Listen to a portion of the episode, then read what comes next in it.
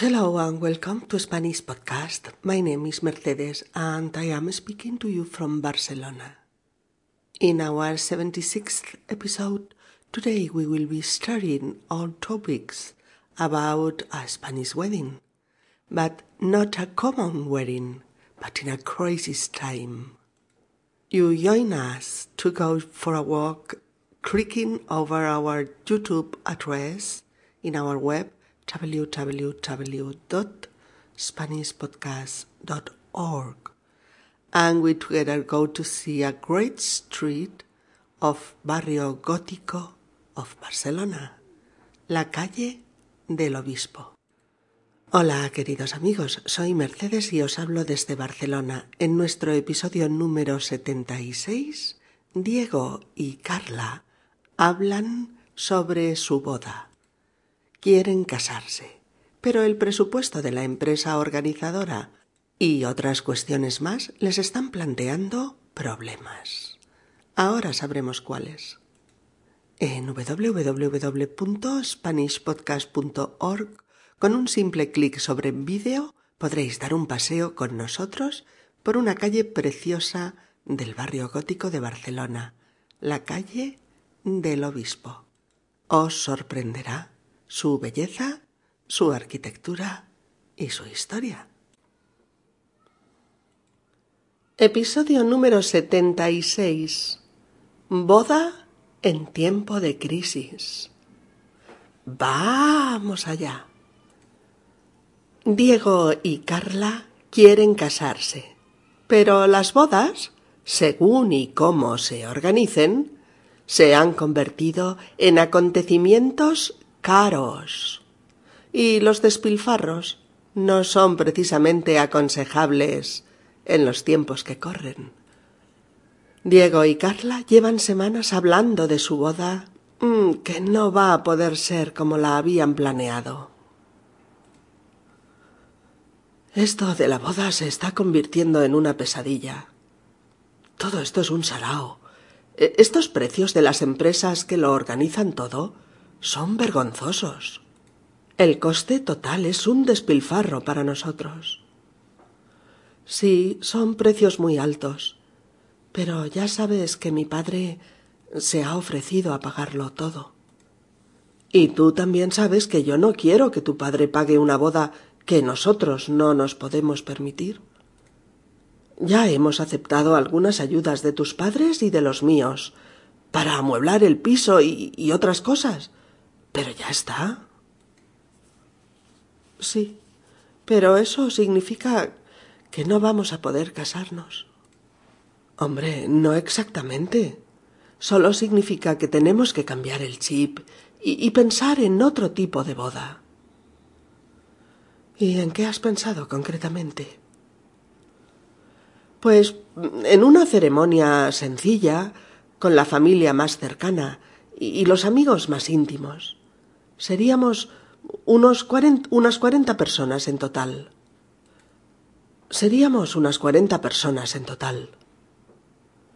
Pero Diego, solo la familia de mis padres ya suman 100 invitados. Y su máxima ilusión era invitarlos a nuestra boda. Si yo ahora les digo que de lo dicho nada, no lo van a entender. Depende de cómo lo hables con ellos. Preséntaselo como hechos consumados y no como si les pidieras su opinión.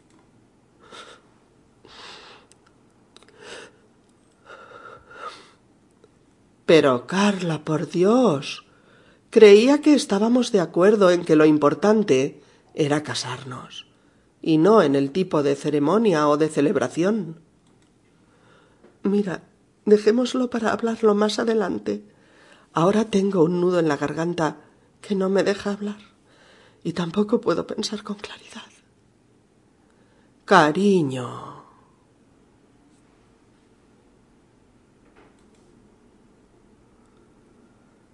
Diego y Carla se han planteado casarse por la iglesia. A Diego le habría bastado con pasar por el juzgado, pero tanto la familia de Carla como la misma Carla son muy tradicionales en este tema. De hecho, es un tema intocable. Hace ya un año que habían decidido casarse. Y entonces ya se hablaba de crisis económica. Pero las condiciones de entonces no eran tan duras como las de ahora. Diego y Carla, nuestros amigos de los episodios 2 y 3, cena de cumpleaños 1 y 2, parecen tener un dilema. Carla quiere una boda con muchos invitados, con un gran convite, con un traje de novia espectacular, con todos los ingredientes de una boda clásica y rimbombante. Diego se conforma con una ceremonia más sencilla, con menos invitados, los imprescindibles, y con un banquete sencillo, cuyos costes puedan asumir ellos dos, sin ayuda familiar. Es cierto, amigos, las bodas organizadas por empresas dedicadas a ello se han convertido en acontecimientos caros. Estas empresas te lo hacen todo: las tarjetas de invitación, los adornos de la iglesia, la ceremonia, los coches, el lugar del banquete, el menú, la orquesta para amenizar el baile, el fotógrafo, el álbum de fotos, todo. Pero la factura suele ser astronómica y puede suponer un despilfarro para los que se casan, para los novios. Por eso decíamos que con los tiempos que corren no son aconsejables ni convenientes grandes despilfarros. Un despilfarro, despilfarro, despilfarro. Un despilfarro es un gasto astronómico, innecesario y extremo, de mucho dinero. Tenemos el sustantivo despilfarro, tenemos el verbo despilfarrar y el adjetivo despilfarrador, ser un despilfarrador. Un verbo similar a despilfarrar sería derrochar. Derrochar el dinero también es malgastarlo, gastarlo a manos llenas y sin criterio, dilapidarlo. Y también se usa mucho el verbo malgastar, con un significado similar. Recordadlos porque los tres se dicen muchísimo cuando queremos hablar de gastar descontroladamente y por encima de tus posibilidades. Despilfarrar, la acción; despilfarro, el hecho en sí, el gasto excesivo y superfluo; y despilfarrador, la persona que despilfarra. También con el otro verbo, derrochar, derroche, y derrochador, el adjetivo. Y con el tercero que hemos mencionado, malgastar, malgasto, es menos usado este sustantivo, y malgastador, que sí que se usa mucho, Hablábamos entonces de despilfarrar con los tiempos que corren. Despilfarrar con los tiempos que corren no es aconsejable. Cuando usamos esta frase nos estamos refiriendo a una etapa conocida por todos. En este caso, los tiempos de crisis que estamos viviendo, tiempos de apretarse el cinturón y hacer economías. Por eso lo decimos así: con los tiempos que corren, mejor no despilfarrar. Y por eso Diego dice que esto de la boda se está convirtiendo en una pesadilla. Cuando decimos esto de tal o tal cosa, usamos este pronombre demostrativo neutro que significaría este asunto de nuestra boda, o el tema de nuestra boda, o todo este lío en torno a la boda, o todos los aspectos que rodean la boda. Pero cuando decimos esto de en un contexto en el que hay un discurso tenso, en el que Diego se está quejando de cómo van las cosas, pues tenemos que atribuir a esto de un valor un tanto negativo, tal como acabamos de ver en los ejemplos. Diego dice que esto de la boda se está convirtiendo en una pesadilla. Una pesadilla es un mal sueño. Cuando tenemos una pesadilla durante la noche, soñamos con algo problemático, tenso, triste, paranoico o directamente horrible, que te persiguen, que te echan del trabajo, que las paredes de la habitación se estrechan, que se te caen los dientes por la calle, que te roban, que se te muere alguien querido, que tu pareja te pone los cuernos, que te quedas desnudo en el supermercado. Horribles sueños que acaban cuando te despiertas empapado en sudor y gritando como un poseso. Cuando algo se convierte en una pesadilla en la vida real, es porque algo se vuelve complicado, duro, difícil o problemático. Pues eso es lo que está pasando con su boda. Antes era una idea maravillosa, relajada, alegre, pero poco a poco se está convirtiendo en una pesadilla, en un mal sueño. Diego se queja de que los precios de las empresas que organizan bodas son vergonzosos. Vergonzoso, vergonzoso, vergonzoso, tiene dos sentidos. Si hablamos de una persona vergonzosa, nos referimos a una persona tímida, poco lanzada, extremadamente prudente o cortada a veces. Pero si nos referimos a un asunto y decimos que algo es vergonzoso, es porque produce vergüenza, porque es impropio de personas con dignidad, es porque es algo indecente, inmoral, indigno y despreciable. Diego cree que los precios de las empresas que organizan bodas o casamientos son vergonzosos. Y añade, el coste total es un despilfarro para nosotros. El coste total es la suma final de todos los gastos, el total de todo lo que hay que pagar. Y un despilfarro, acabamos de verlo, es un gasto que excede con mucho un presupuesto concreto, algo que no puedes permitirte. Carla le quita hierro al comentario de Diego y dice simplemente que sí, que son precios muy altos, pero añade, pero ya sabes que mi padre se ha ofrecido a pagarlo todo. En este caso, ya sabes equivale a no olvides que... o ya te he dicho varias veces que mi padre puede pagarlo. O como ya hemos hablado anteriormente. Diego responde igual. Y tú también sabes que... Es decir, y tú tampoco olvides que... O yo también te he dicho repetidamente que... ¿Veis? Tú también sabes que... ¿Qué? ¿Qué sabes? Que no quiero... ¿Qué? ¿Qué es lo que no quieres? Que no quiero que tu padre pague. Y tú también sabes que no quiero que tu padre pague. Verbo de deseo, en este caso, de intención. No quiero más que... No quiero que...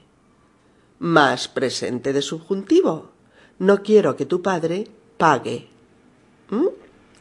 Que no quiero que tu padre pague una boda que nosotros no nos podemos permitir. Que no quiero que tu padre pague una boda que nosotros no nos podemos permitir.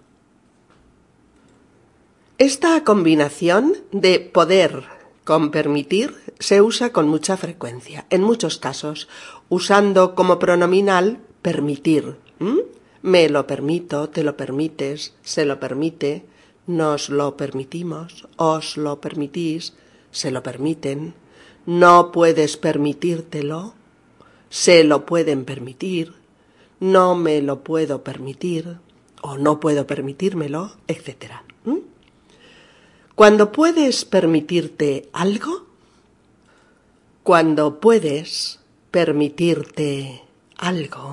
es porque puedes conseguirlo, te es accesible, puedes lograrlo.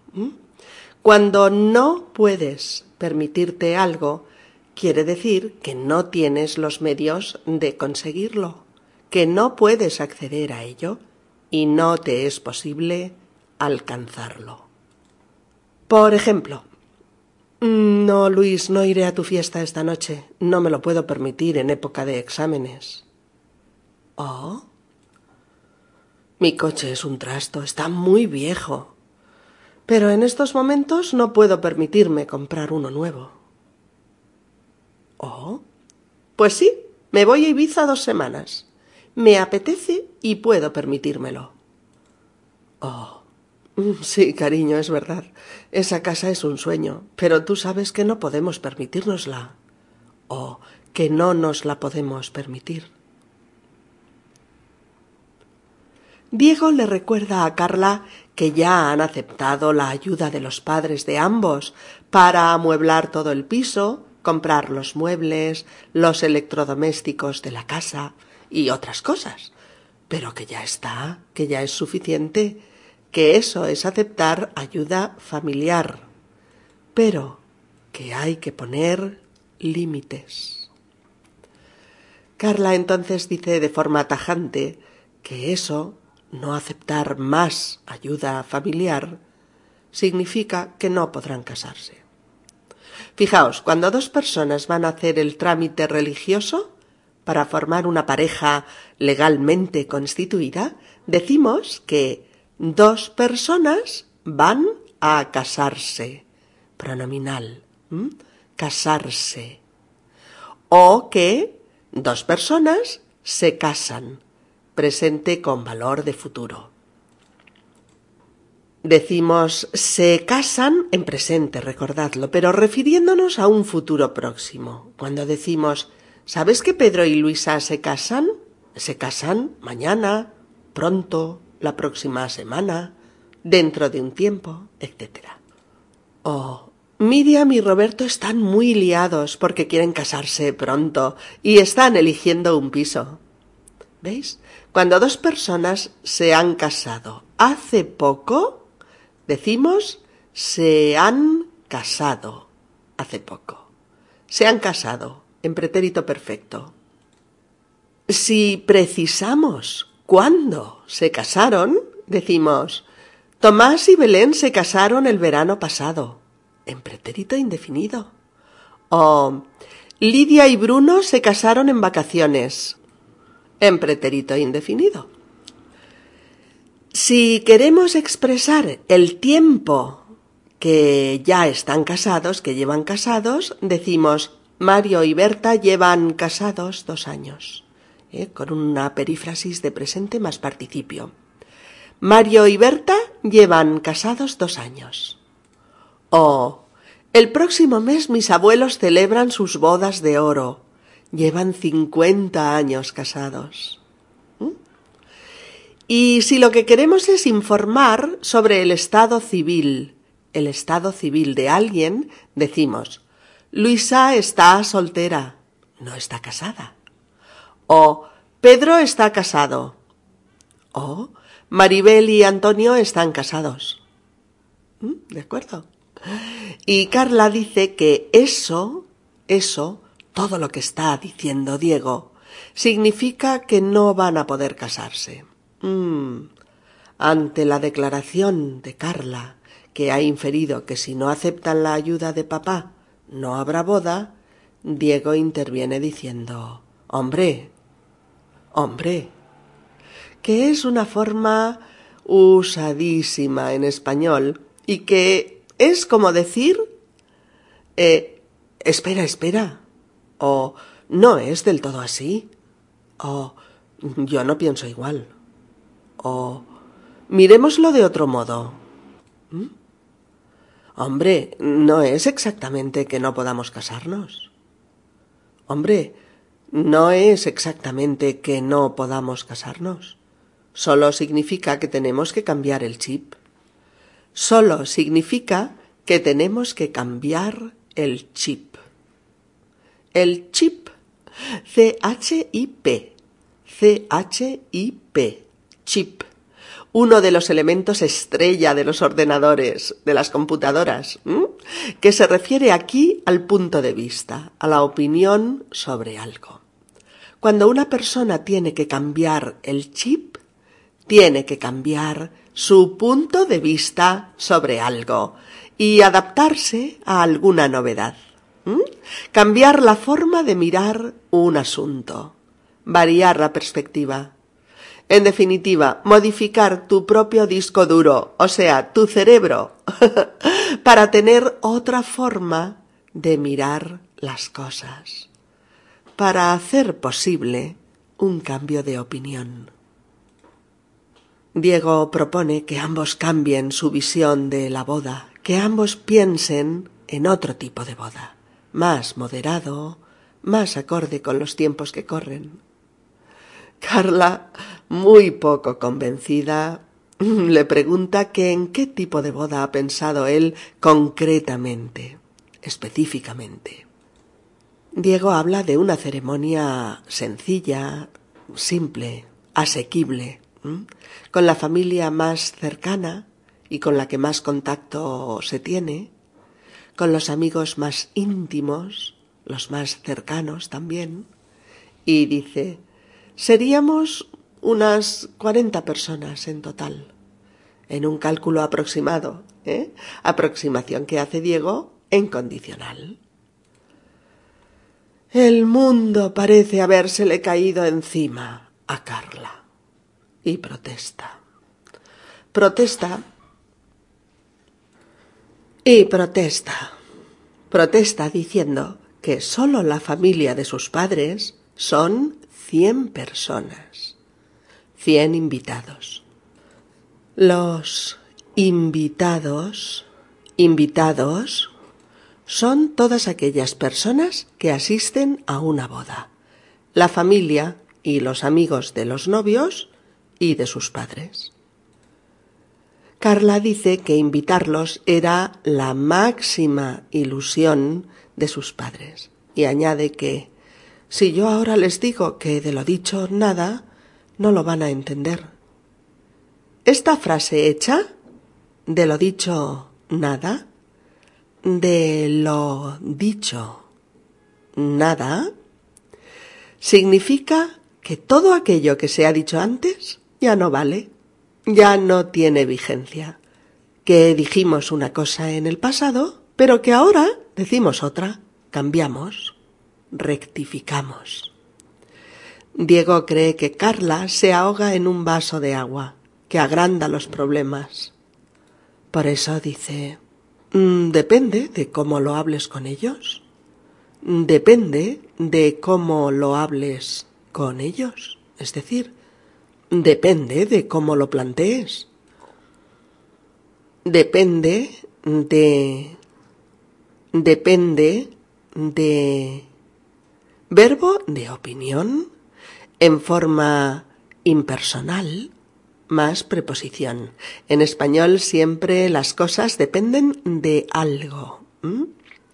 Verbo que sujeta la acción a una condición, depende, y que en este caso va acompañado de un adverbio interrogativo, como, que pregunta por la forma en que se realizará esa acción, esa información a sus padres.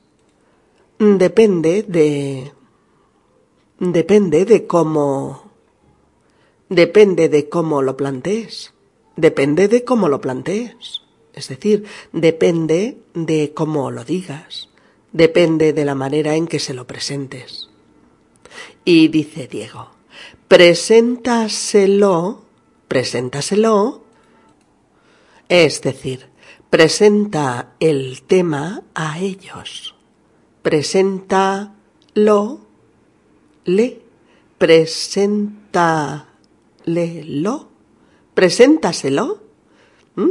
Preséntaselo como hechos consumados. Hechos consumados son hechos que ya están decididos, que no son consultados porque se ha decidido que son como se explican y que no cambiarán por nada. Diego le dice, y no para ver cuál es su opinión, es decir, no les presentes las cosas como pidiéndoles su opinión, preséntaselas como hechos consumados, decididos. Es evidente que la opinión de los padres de Carla ya la conocen, pero Diego piensa que esta es su boda con Carla y que ellos dos deciden. Pero... ¡Ay! Qué complicado es ser fuerte cuando se rompe un sueño. Qué difícil resulta a veces cambiar el chip. Qué duro se hace entrar en una realidad con menos color del que habíamos imaginado. Qué dolorosas son algunas renuncias. Qué insignificantes nos sentimos cuando las cosas no salen como queremos. Por eso Carla, aunque se ha prometido a sí misma ser fuerte, pragmática, madura, no puede evitar los sollozos. Diego se queda de piedra. Ni por un momento ha creído que esta conversación afectaría de este modo a Carla. Por eso dice, pero Carla, por Dios, creía que estábamos de acuerdo en que lo importante era casarnos y no el tipo de ceremonia o de celebración. La ceremonia es el acto oficial por el que dos personas se unen en matrimonio. Tanto la ceremonia religiosa en la iglesia como la ceremonia civil en el juzgado son actos de protocolo, formales y solemnes. La celebración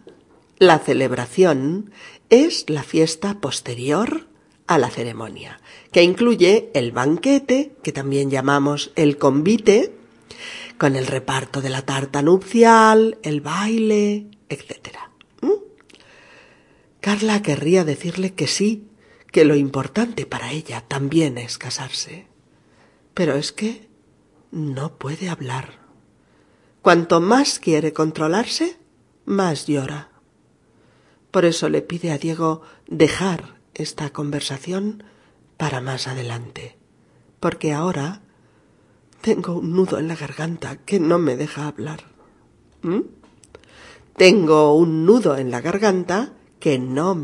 hablar. Cuando decimos que tenemos un nudo, N-U-D-O, en la garganta, queremos decir que la emoción nos oprime el pecho, nos presiona la garganta, que no nos sale la voz, que tenemos muy tensos los músculos del cuello y la voz no sale. En definitiva, que la emoción aprieta. Diego solo acierta a decir, cariño. Escuchemos ahora, amigos, el diálogo entre la pareja, con un poquito más de ritmo y de velocidad. Esto de la boda se está convirtiendo en una pesadilla. Todo esto es un sarao. Estos precios de las empresas que lo organizan todo son vergonzosos. El coste total es un despilfarro para nosotros. Sí, son precios muy altos, pero ya sabes que mi padre se ha ofrecido a pagarlo todo. Y tú también sabes que yo no quiero que tu padre pague una boda que nosotros no nos podemos permitir. Ya hemos aceptado algunas ayudas de tus padres y de los míos para amueblar el piso y otras cosas, pero ya está. Sí, pero eso significa que no vamos a poder casarnos. Hombre, no exactamente. Solo significa que tenemos que cambiar el chip y pensar en otro tipo de boda. ¿Y en qué has pensado concretamente? Pues en una ceremonia sencilla, con la familia más cercana y los amigos más íntimos. Seríamos unas 40 personas en total. Pero Diego, solo la familia de mis padres ya suman 100 invitados. Y su máxima ilusión era invitarlos a nuestra boda. Si yo ahora les digo que de lo dicho nada, no lo van a entender. Depende de cómo lo hables con ellos. Preséntaselo como hechos consumados y no como si les pidiera su opinión. Pero Carla, por Dios, creía que estábamos de acuerdo en que lo importante era casarnos y no en el tipo de ceremonia o de celebración. Mira, dejémoslo para hablarlo más adelante. Ahora tengo un nudo en la garganta que no me deja hablar y tampoco puedo pensar con claridad. Cariño. Bien, amigos, estaremos aquí dentro de una semana más o menos con un nuevo episodio del que os interese todo: la gramática, las funciones comunicativas y todo el vocabulario y las expresiones coloquiales que en él pongamos. Hasta entonces, recibid nuestros más cordiales saludos desde Barcelona. Adiós.